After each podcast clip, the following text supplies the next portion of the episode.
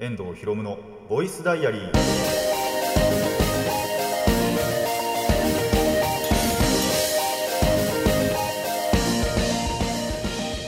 ラジオの前の皆さんこんにちは。遠藤博夢のボイスダイアリーパーソナリティの遠藤博夢です。タイトルを直訳すると声の日記僕の身の回りで起きたことを話したり時に何かしらの紹介をする雑談系の番組です。ということでね、まあ、復帰2発目、まあ、まだ2月なんですけれども、えー、暑いですね。やっぱり天気予報でも3月下旬並みの気温って言われてるんですけど、1ヶ月早くねえかとちょっと思いますね。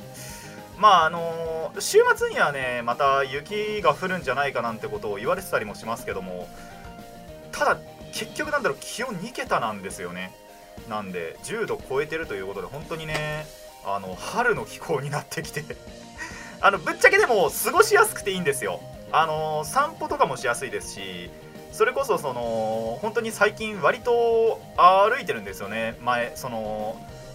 実家帰った時よりも。まあその時も若干歩いてはいたんですよ。ただそれも最初のうちあんまり歩かなくって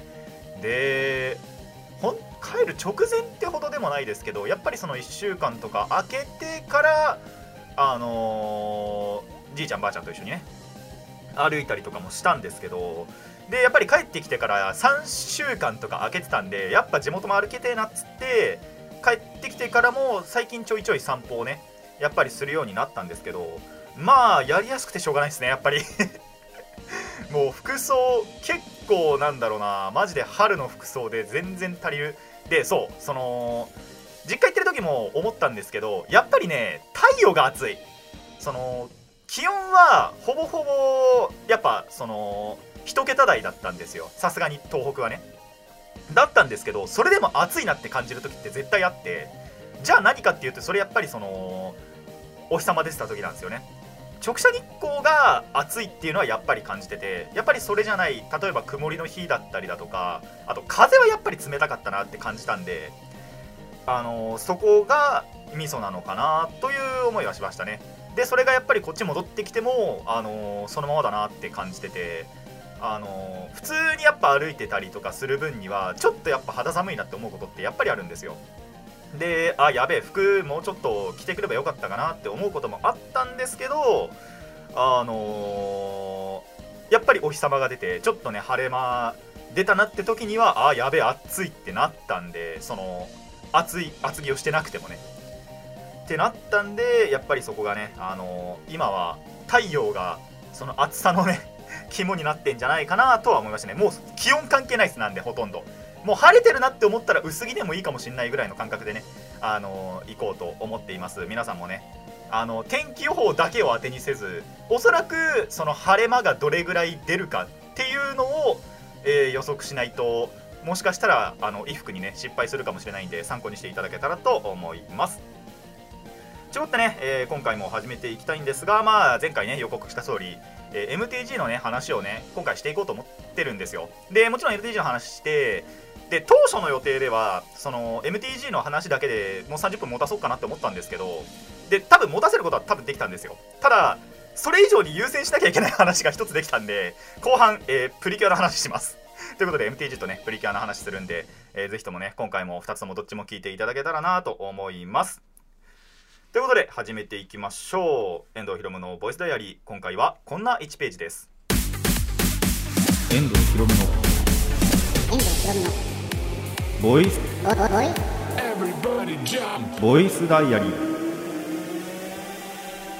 改めましてこんにちは。遠藤ひろむです。ということで早速 MTG の話していこうと思います。まあね次回予告では MTG の話としか言ってなかったんですけど僕が大体こういう話をするときっていうのは新しいパックが出た時なんですよ。ちょこって、えーと、2月3日日本では2月3日、えー、他の国ではですね2月10日なんで実はこの収録時ではまだ海外では発売されてないということで日本人だけでお得なんですけども日本人というか日本在住の方だけはお得なんですけど、えー、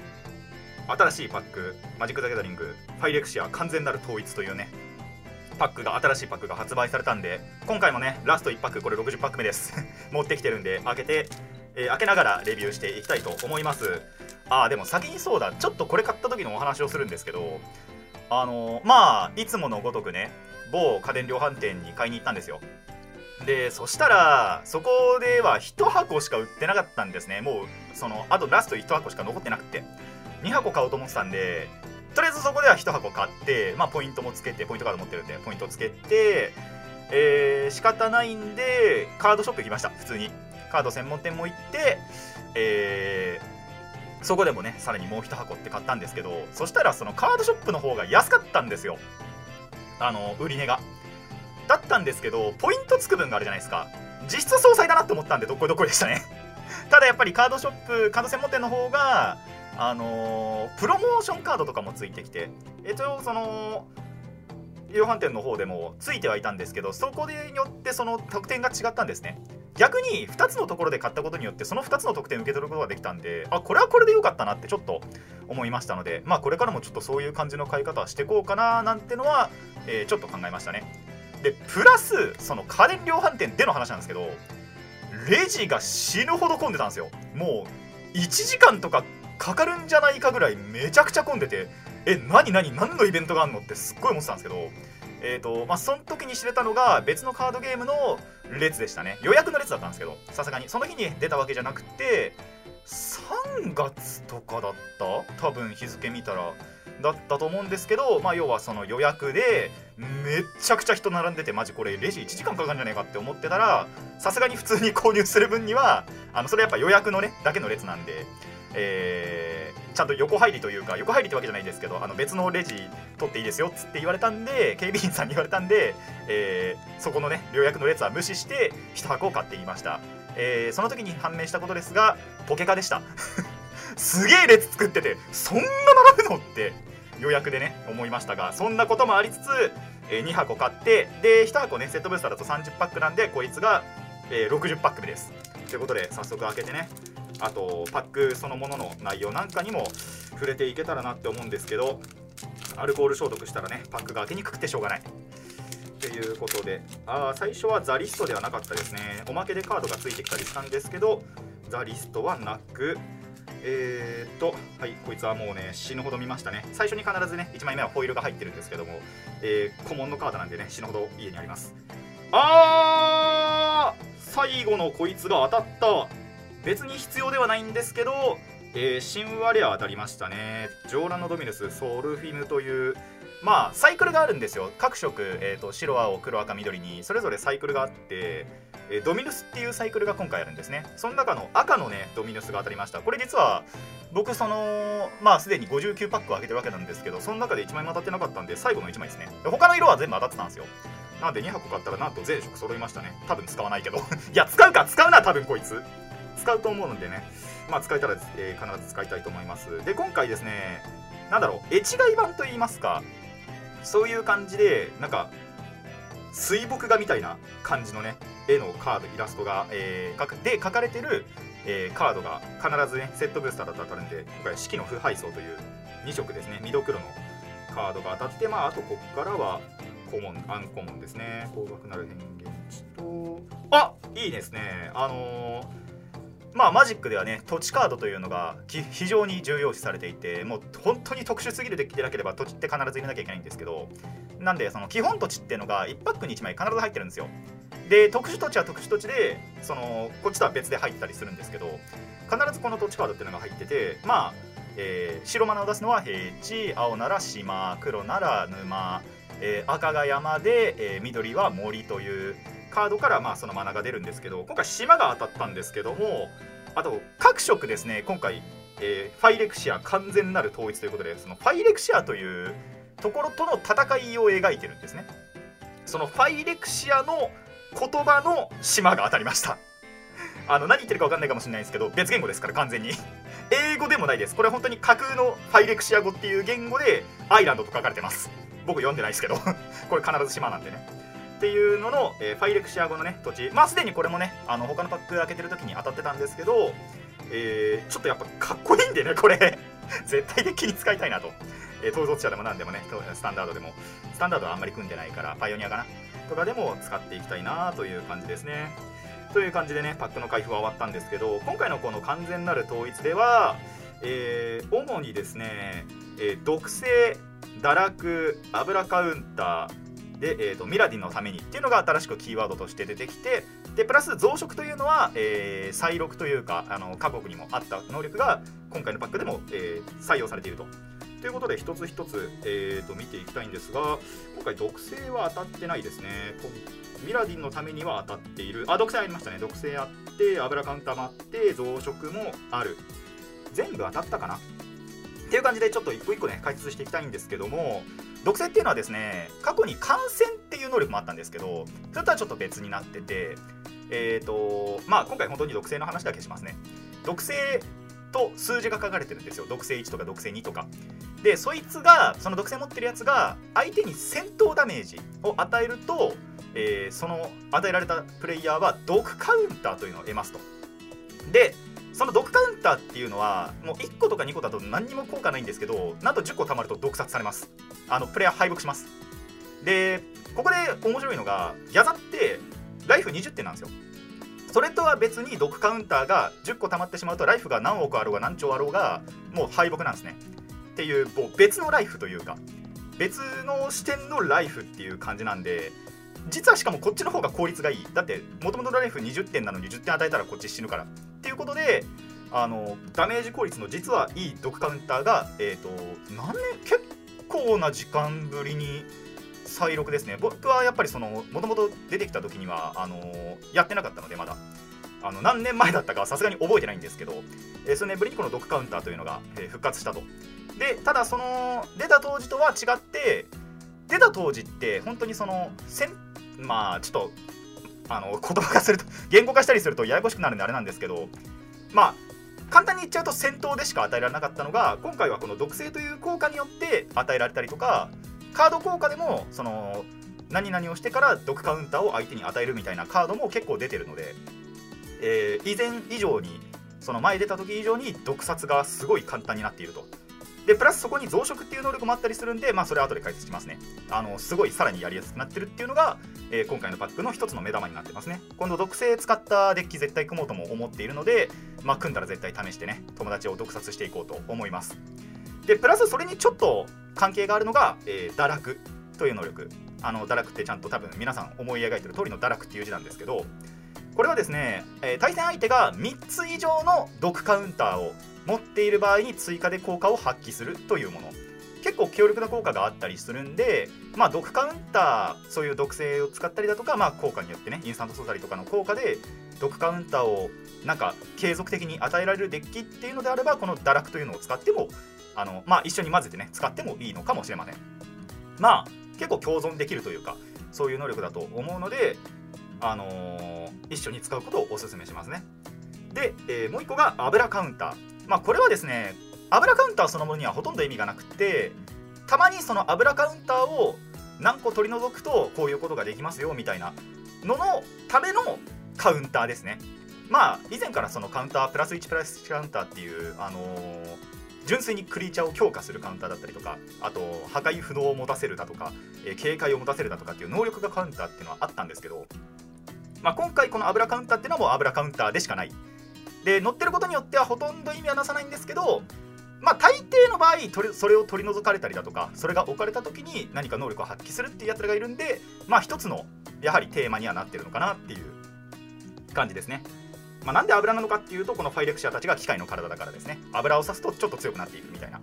そういう感じがあったりします。まあもっと詳しく言うとあのまた説明長くなってファイレクシアのあの説明になっていくんでそれを本当は後半やりたかったんですよ。ただプリキュアの話したいんでちょっと今回割愛します。いつか時間ができたら えー、解説しようと思うので今はとりあえずそういうものだと思ってください。とにかく油を刺すとクリーチャーたちが強くなる。油を取り除いたりするとなんか追加で効果を発揮する。そのための、えー、カウントするもの。あの反撃の方じゃなくてカウントするものの方のカウンターですね。っていうのが新しく増えましたと。で増殖っていうのがそんな油カウンターだったりとか相手に与えた毒カウンターなどを増やすことのできるもの。なんで毒殺のそのキルターンも縮まりますし油カウンターでの強化なんかもすごいしやすくなるっていうのがこの増殖ですね。その辺がどっちも相性いいんで多分今回再録されたんだと思います。で最後にミラディンのためにという能力。これももともと生体武器っていう能力が過去にはあったんですけどそれと似たような感じでえっ、とこのミラディンのためにっていうのを持ってるのは全部が装備品なんですよね。アーティファクト装備品でしかこのミラディンのためにっていうのは持ってなくてで、えーと、じゃあこの装備品。これ装備品って結局そのまずはマナコスト払って出します。でその後その装備品それぞれによって書いてある装備コストっていうのを支払わないとその場にあるクリーチャーに装備ができませんっていう、えー、基本的にはそういうなんだろうなカードなんですけども、えー、なんとこのミラディのためにという能力がついてる装備品はまずこの装備品を出します。で出した時にその能力が誘発して、えー、トークンが1個出ます。22の赤22レベルクリーチャートークンというのを出します。それに合体して出ます。もうその最初の唱える時のマナコストだけでクリーチャーに、えーと、を生成まずしてプラスそれについた状態で出るという、えー、なんでなんとクリーチャー普通に1体増えますね。なんなら。その自分から装備コストを払う。まあもちろんそのクリーチャーをが破壊されたりだとかまあ別のクリーチャーにつけたくなってよって時は装備コストを払えばあのー、なんだろうな付け替えることとかもできるんですけど1回分はその装備コストが無料になりますよ。かつクリーチャーも1体増えますよっていうちょっとお得な能力になっていて。まあ本当にその純粋にパーマネントが2つ増えるっていう点でもそうですしまああの装備品そのものが結構など強化されてるじゃないですけど装備品があることによってその能力が付与されるやつらとか、まあ、装備品をちょっと使いやすくするやつらとかっていうのが結構このパックにもまたあの他にもねさ、えー、収録されているのでそういったのと一緒に使うといいんじゃないかと思います。という感じでパックの説明はこんな感じですね。で結構思ったのが今回カードパワーだいぶ高いなってプレビューの時点で思っててあのまたねスタンダードでもパイオニアでもメタ環境が変わっていくんじゃないかなと思いますしあと僕もですね もうデッキ創作意欲がもうとんでもないことになってるんであの作ってね作って作って作りまくって試して試してたまりあの試しまくって、えー、負けたら改良してっていうのをねこれから繰り返していきたいなっていうところなんですけどあまりに詰め込みたすぎてごっちゃになってるんですよ今。あのまず色を何にするかとかそれこそさっき言った毒性デッキって毒性を持ってるのが赤以外、え白と青と黒と緑にはみんな毒性持ってるやつらがいるんですよ。でそこからどの色を取り出してあの毒性デッキを作ろうっていうのでやっぱり迷ってて結構それぞれに何て言うのかな使いやすいやっぱりカードとかあってそれだけでグッドスタッフ含むとやっぱり4色デッキとかになっちゃうんですよ。ってなると土地とかの基盤がやっぱり面倒くさくって多色化するってそういうことなんですよね。あのー、複雑デッキが複雑になってちょっと強力にはなる代わりに使いづらくはなるみたいな。で逆に単色にすると、あのー、色を減らしていくと、あのー、デッキは何だろうな単純化されて使いやすくはなる代わりに本当にその方向にしかいけないっていうところがあるんで多岐なんだろうな多様性はないというかところになるんですごい今悩んでてまあ、なんとかね、形にしていけたらなとは思っています。マジでごっちゃの状態なんでね、もうそれこそパックの名前になってますけど、統一をしていかないといけないっていう ところにはなってるんで、えー、頑張ってね、作っていきたいと思います。で、それとは別にですね、あの既存のデッキの方も、あのもう久々に使いたくてしょうがない。なぜなら3週間使ってないから。いや、1回、まあ、1回か2回か使ってはいるんですけど、やっぱりその、ガチガチにね、あの友達とはやってないわけですよ。あのー実家でできるやつはもちろんいなくて布教はしていこうと思ってデッキ2つは置いてきたんですけどあのー、2つ置いてきたっつってもまあそのもらったやつなんでねそもそもが。ただでもらってたやつなんでそれは大丈夫だったんですけどでメインで使うやつでもないし。なんでそれはいいんですけどその自分のねでガチガチに組んだデッキで友達とガチガチにやるっていうのは本当にやれてないんでなんならもう1ヶ月やれてないんで えー、週末にでもですね誘ってやれたらいいななんて思ってますね。あの本当に3週間ぐらいデュエマしかやってなかったんで、えー、MTG と遊戯王とやっていきたいななんて思っています。まあ、今回さっきも言った通りカードパワーも高かったりしてちょっとね複雑なメカニズムそうでもねえかなまあそれこそ毒性は本当に毒性持ってるクリーチャーでぶん殴ればいいだけの話だったりするんで簡単だと思いますし油カウンターはちょっと処理というか処理はねえな。えっ、ー、と管理かな。が難しいかもしれないんでまあ、毒性は多分使いやすいと思いますよ。なんで、毒性のね、デッキ組んだりすると、えー、多少は始めやすいかもしれません。あと、構築済みだとかもね、あ、あ構築済みはないか。そうジャンプスターとかもあったりするんで、えー、それなんかでねぜひね MTG 触れていただけたらなと思います僕はね油カウンターのデッキもそう油カウンターの方のデッキもガチガチに組もうと思っているんでそういうのもね組めたら、えー、試して改良してっていうのを繰り返していきたいななんて思っていますという感じで今回ですね、えー、ファイレクチャー完全なる統一であ言い忘れたかもしれないですけど、えー、セットブースターをですね、えー、開封いたしました。皆さんもぜひね MTG 触れる際はやっぱ新しいパックから使っていくと、あのー、分かりやすいと思いますのでぜひぜひその時の最新弾のパックで試してみてください。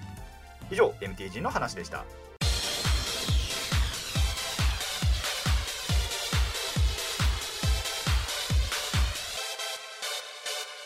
続いてはですね、えー、告知もさっきも、あの、オープニングでしましたがプリキュアの話をしていこうと思います。どうしてもねそうさすがに触れなきゃいけないなって思ったんですけど、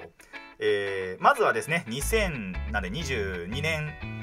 度のプリキュア、えー、デリシャスパーティープリキュアが終わりましてそして新しくですね、えー、広がるスカイプリキュアという新シリーズが、えー、始まりましたと。でなんでまずはデリシャスパーティープリキュアの総括からなんですけどもいやでもね全体通してね今回のは本当に面白かったな今回まあ前回って言ったらいいのかな？はあのー、面白かったと思います。面白かったしそのメッセージ性というかそういったのも伝わりやすかったんじゃないかなと思ってて、まあ、それこそそのデリシャスパーティープリキュアって、まあ、デパプリってこれから略しますけどデパプリはですねその食品というか食べ物あのご飯を食べることに、えー、着目した作品でその食べ物の大事さだったりとかで今だと多いじゃないですかあの食品ロスとか。っていうのを減らそうっていう意図っていうのは結構ちゃんと伝えやすかったあの子供にも伝わりやすかったんじゃないかなって思う作品で。しかも最後もすごい、あのー、まとまった終わり方をしていて良かったんじゃないかなと思いますね。あの初心者にもおすすめできると思いますこれ。だし最初にそのどのプリキュア見たらいいって言われたらデパプリと言ってもいいなと。まあ僕個人的にはスタプリなんですけど 2019年のスタプリ大好きすぎるんで。であれもねちゃんとあの話しっかりしてるしあのまとまった終わり方してる。まとまった終わり方ではなかったかもしれないんですけどてか、まあ、イマジネーションをね想像あのイマジネーションをあのー、はかどらせる終われ終わらせ方だったんであれももちろん大好きなんですけど、えー、このデパプリもですね初心者にもおすすめだしでメッセージ性もあったんですごい良かった作品だと思います。映画もねすごい良かったんでそこも合わせて見ていただけたらなと思う作品でしたね。なんで、えー、そんなデリシャスパーティーあでそうあのー、デパプリもですねただあれですねえっ、と1回トラブルがあってねあのー、話数がちょっと減っちゃってるんですよ。なんでもしかしたらその分でさらに面白くなった可能性もあるっていうところは惜しまれつつなんですけどもまあそれはもう過ぎたことはしょうがないんで、えそこはそこで受け止めてでもそうじゃなくてもてかそれがあっても含まれててもそのマスが減っててもちゃんと面白かった。逆に多分こっから伸びしろもあったんじゃないかっていうぐらいので伸びしろあってさらに面白くなったんじゃないかっていうぐらいの作品だったんでまああの気になる方はですね動画のあるのかな？ちょっと調べてないんであれなんですけども。あの動画のサービスであったりだとかあとはまあ普通に DVD ブルーレイですね。そっちは、えー、発売されていくと思いますので、えー、そちらで確認していただけたらなと。で初心者にもおすすめなんでもしねあのプリキュアどっから見たらいいって言われたらまあやっぱ初代をねおすおすすめしてもいいと思いますし今回のこのデリシャスパーティーを、えー、おすすめしてもいいかもしれません。それぐらいにね普通にちゃんとおすすめもしやすい作品だったと思うので、えー、かったと思います。で、えー、新シリーズですね「広がるスカイ」の1話をもうすでに視聴しているんですけどもいい意味で前衛すぎます。もう今までなんだろうな本当に今までの歴史を壊してきた感じはありますね。それこそそのこれはもう始まる前から公式からね言ってた文言なんですけどもあのプリキュアってやっぱりその女の子がなるってことでヒロインって言われることが多かったんですけど今回はそのヒーローで描くらしいですね。もう主人公のソラちゃんがヒーローになりたいという、えー、憧れというか夢を持っていてなんでその劇中ではヒロインという言葉をまあ今までもそんなに使われたことはないと思うんですけどはいヒロインではなくあくまでヒーローとして描くというのがまずは今回の作品の一つのテーマとなっているらしいです。ちなみにこれ実はですねあのまあ1話見てて気づいたんですけどちゃんとタイトルにかかってます。あの1話の最後の多分セリフ最後かな？途中かな？ぐらいのセリフであそこが名前とかかってんのかっていうのはあの気づきを得ましたね僕は。なんであの答え合わせしたい方はぜひね Twitter で リプランでも何でも送っていただけたらと思います。ただあのあれで言ってるんでね劇中で言ってるんでそれがほぼもう答えです。ちゃんとねあのそことヒーローとこのタイトルと何の関係があるんだろうって思ったらあなるほどそういうことかってなると思いますので、まあ、ぜひね一話も視聴していただけたらなと思いますね。でえー、さらになんですけどこっちの方がどっちかっていうとやっぱりその衝撃が強かったなっていうのがえー、しかもこれやっぱり放送前からも賛否あったんですよ。なんですけど、えー、言っちゃうともうすでに発表されてることなんで僕からも言うんですけどえー、まずは男の子のプリキュアのレギュラー化と、えー、成人女性のプリキュアのレギュラー化。というのがあります。これ結構賛否やっぱり分かれててプリキュアなんだからその女の子じゃなきゃいけないだろうみたいなところの伝統をまあ要はいい意味で壊してきてるわけですよね。なんでまあ正直僕の目線から見たら別にそこにこだわる必要ないなとは思ってたし確かそれってな3年違う4年前かぐらいに確かプロデューサーさんもどっかで話してたはずなんですよね。なんであのー、言っちゃうとすでにいるんですよ。男子のプリキュアと成人のプリキュアって実はもうすでに描かれてるんですけどレギュラー化ではなかったんですね。今回初めてちゃんとレギュラーとして要は1年間ちゃんと味方として、えー、戦ってくれるという情報がすでに出ています。あのーそれこそ2018年ハグッとプリキュアなんですけどに、えー、初めて男の子のプリキュアも出て話の流れでね。ただそのまま味方になってずっと戦ったかっていうとそうではなくて要所要所でしか、えー、出ていないっていう感じだったんですよ。その時は。あネタバレになっちゃうんでごめんなさいなんですけど。あのとある話の中でそこで初めてだと思うんですよね。確か2018年が。で、えーと男の子の男子のプリキュアが出てでえーと、かつ成人プリキュアっていう面もこれは日本日本っていうか地球基準ではあのもちろん、あの、女子だったんですけど、えー、2019年スター・トゥインクルですね。僕の大好きなシリーズで。でしかも僕の大好きな、えー、キュアミルキー羽衣ララちゃんがですねえっ、ー、とその宇宙人なんですよ。でその自分の星ではすでに大人っていう基準なんですよね。13歳が。なんでまあ地球基準だともちろん13歳ってまだね中学生なんで子供と基本的には見られるじゃないですか。基本的にはね。ただ、えー、その惑星自分の星では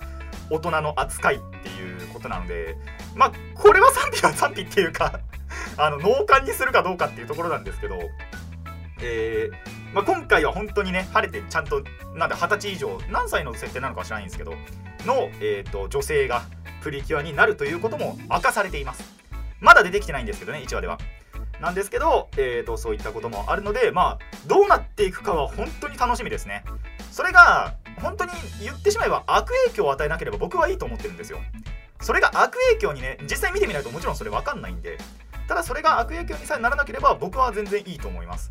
これからねそういうのもちょいちょいあってもいいなと思いますし逆にそれが本当にノイズになってしまうっていうのが今回で分かったんだったらおそらくその公式というか作ってる制作側もあじゃあさすがにやめにしようってなるかもしくは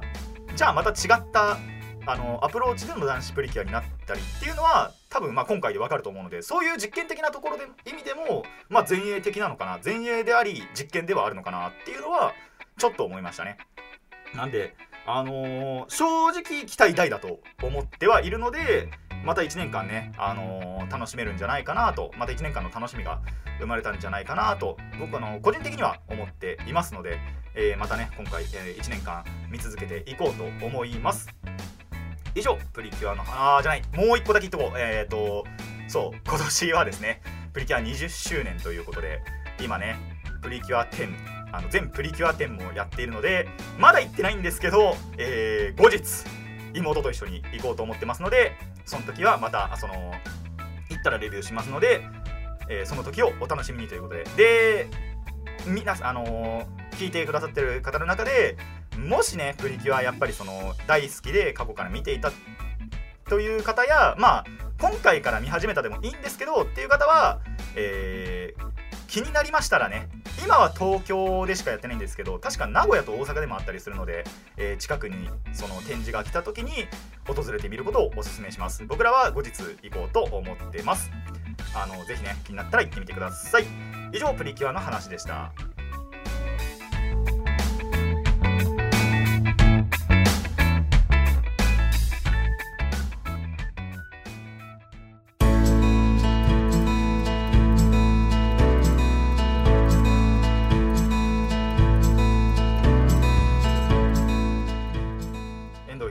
スダイアリーそろそろお別れの時間になってまいりました。えー、時間超えましたね。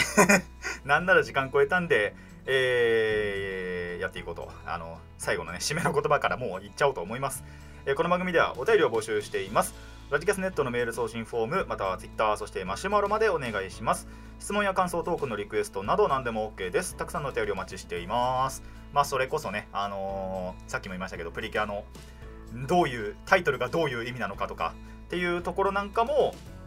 えー、送ってきていただ答え合わせをね一緒にしてくれたらと思いますのでぜひぜひまあどんなねことでもいいので送っていただけたらと思います。とか MTG の話とかねこういうデッキどうですかみたいなのとかもあまあやってる人じゃなきゃ分かんないかもしんないけど えー、そういったのをね送っていただけたらと思います。ということでね、えー、今回ここまでといたしましょう。遠藤ひろむのボイスダイアリー。ここまでのお相手は遠藤ひろむでした。次のページもお楽しみに。